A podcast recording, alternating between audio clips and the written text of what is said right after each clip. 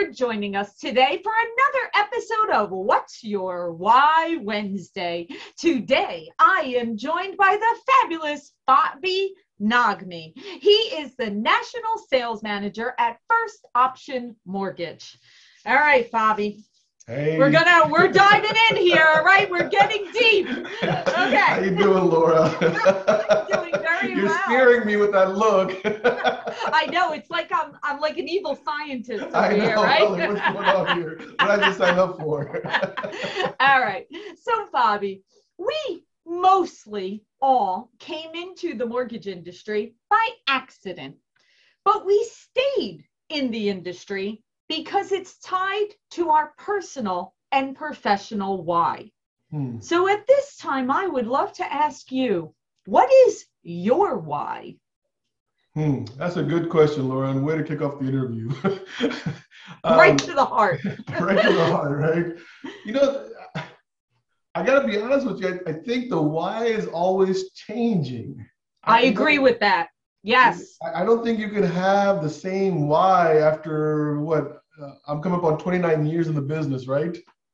Uh, January 3rd will be 90, 29 years for me. Um, so yeah, the why has changed a lot. Obviously, look, January 3rd, 1994, when I got in the business, my wife and I were expecting our first kid. And so there was my why, right? I had to support, right? Uh, my wife was a stay at home mother, so I had to support, I had to be the breadwinner. Um, you know, when I opened up my first uh, mortgage company, the why was probably different because I was trying to create something much larger than what, what I was.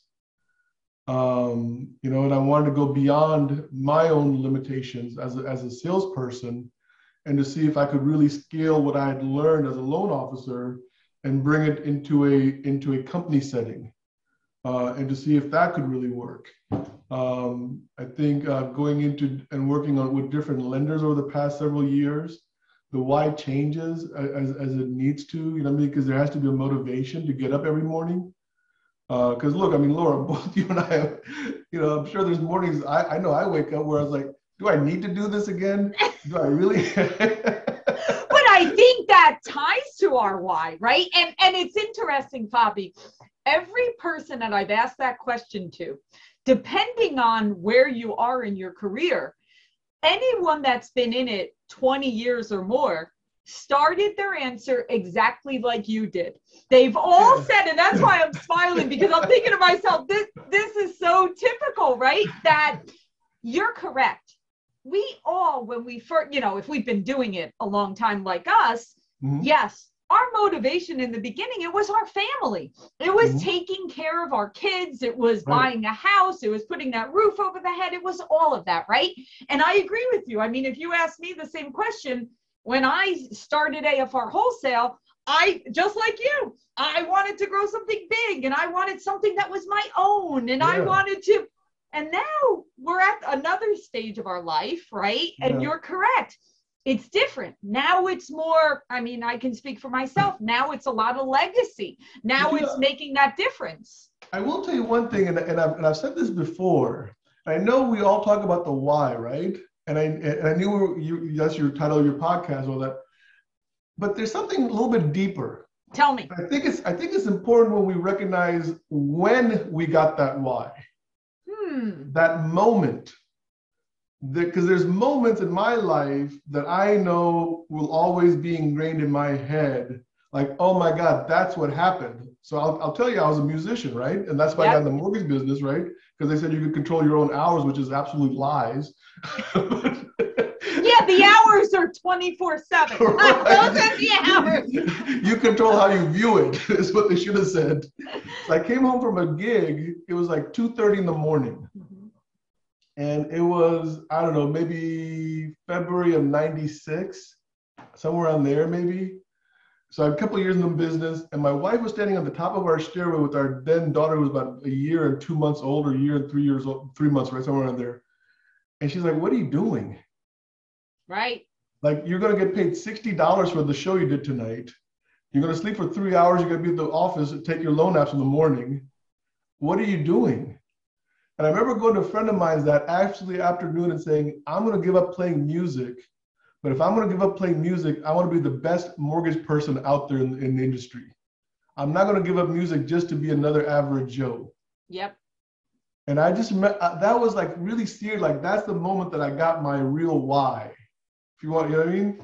Yes. I always like to remember those anchors. That's, what I call those anchors. and and anchor anchor is a really really good word and it, and it's interesting you know i i read a book a few months ago called from jordan um, peterson have you ever read the book about the 12 rules? And he No, speaks yeah you have to read this book. It's a really interesting book about the 12 rules about life. And Okay. he refers to it as your mission. So your mission is though it's those anchors. That's Yeah. the anchors right? So all of that is 100% correct but none of us we know. Many people come into our industry but you only stay in the industry if it's part of your mission or your why or how it affects everything around you otherwise you're going to bail you're going to say wait a minute i you know there's too much emotion in this Sure. industry there's too many highs and lows and cycles and everything else right Sure. so- No. I think those anchors, you're right. That is what ties us. And it's those moments. And those moments, like you said, we can all remember the exact moment. We can remember, you know, what Yeah. happened and what caused us to do that. And I Yeah. love that. And speaking of moments, so Fabi, one of the questions that I ask, and I love this question because everyone has such wonderful stories. I would love for you to share. Give us one of those moments in your career where you realized the monumental impact that Mm. you have on others.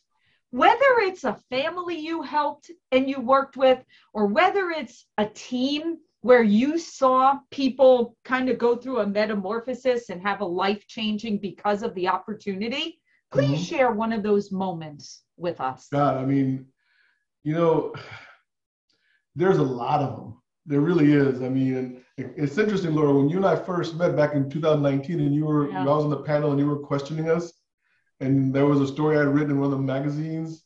It was one of those moments about helping a family, and you probably don't remember, but I do. You know what I mean? So there are so many different moments, and I'm trying to think like what really changed, like I think it was right after that that moment of, of moment of when with my wife with my wife. Yeah. Shortly thereafter, because there was I think '96 was probably a very mind-opening year for me. Okay.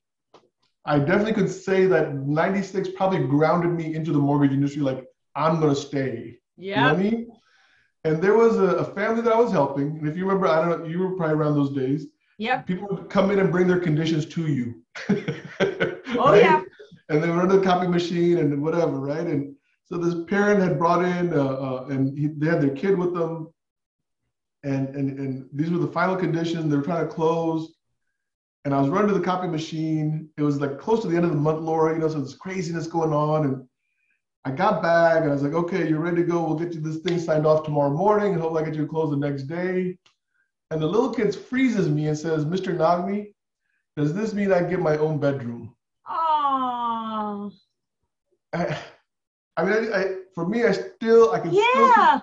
And I'm sure the kid's like 30 something by now. right? Yes, that kid now has four children of his own, but But that froze me. It literally Aw. froze me. And I kept thinking about it for the rest of the night. To, th- to this kid, it's not about the numbers that I'm trying to achieve. It's not about that I'm going to get the loan cleared to close or that his father's going to be a homeowner. He gets to have his own room and not share with that whatever sibling he may have been sharing a bedroom with. He's going to have his own room. And I was like, oh my God, this industry's killing me. and that's how it sucks you in, right? That's how it keeps us here, right? yeah, and, and there's been other moments that have been similar to that. You know, I mean, I, uh, I mean, even recently, you know, one of my managers, uh, I know he, lo- I, I, he wouldn't mind me talking about him. Uh, he's Chicago manager, uh, Brian, and know, he called me up and says, "Fab, you know, this last year working with you has just been like really amazing because you're making me do things that other managers have never asked me to do before." Oh, He's been in the business 20 some odd years. The great guy. I love the guy. But we're pushing each other. Yep. You know what I mean? And, and we're holding each other accountable. And I think that's part of the business where we don't really, what's the right way to say this? Like, you know, you, you don't know the feeling of helping another mortgage person succeed and get beyond their challenges until you do it. Agreed. And then it's like, oh my God, this is even better than you know my own goals that I may have for myself. Absolutely, and you so, know it, it's it's interesting that I recently read something about the effects of generational wealth on individuals, mm. and that story of what you mentioned about the child having his own bedroom. You got to understand that that moment in time was just multiplied through generations yeah. because that child now knows what it's like to have their own home, right? To, to have a home that the parents were able to purchase. And when that child grew up, that child automatically in his brain thought, I buy a home. Like that's yeah. just part of the process, right? Yeah, I absolutely. save, I go get a mortgage, I buy a home. And yeah. that next generation. And literally every single time that we help a family, it's not just one, it's multiplied by all of the rest of those generations. I think I think there, for me, I know I can only speak from my perspective and my experience, but being an immigrant and then helping sure. immigrant communities, um, that was actually for me was like because of the language barriers. Yeah. Being able to actually bridge the gap, uh, the communication gap, so they could feel comfortable asking questions like, "Hey, what's my rate? Yeah. you yeah. know, is mortgage insurance really required?" Those simple questions, they would feel uncomfortable if that actually. Of course, of course, they would but, hold back they right. they would they would think that they they didn't say it right right or that they sound right. ignorant if right. they had to ask that right right and, and, it's like that saying that you know I don't, I don't hear as much anymore but i know that it's like if you if you if you got asked the price you can't afford it that mentality that they got, yeah. especially for the immigrants, where they don't want to seem like they can't afford a payment of eight hundred forty dollars a month for a mortgage back in those days, or well, they have a lot of pride. They have yeah. a lot of pride and that culture, all immigrant culture, because my my in-laws are from Portugal and I know they think the same exactly. way too, is that no, they they they don't want anyone to see them as that way. So yeah. you're right, Bobby. That's that's the whole reason why it's so important to have that diversity within our industry of all right. Shapes, sizes, ethnicity, cultures, everything, because people do feel more comfortable looking at someone or speaking in the same t- language that they are. Absolutely. And then just like I said, I mean, bridging that gap with communication is critical. Yes. Because you can understand culturally where they're coming from, you can see the reservation. I can hear the tones in their voice. You know what I mean? And I can also understand when they're upset. Yes. but yes. they're trying to be polite and being upset.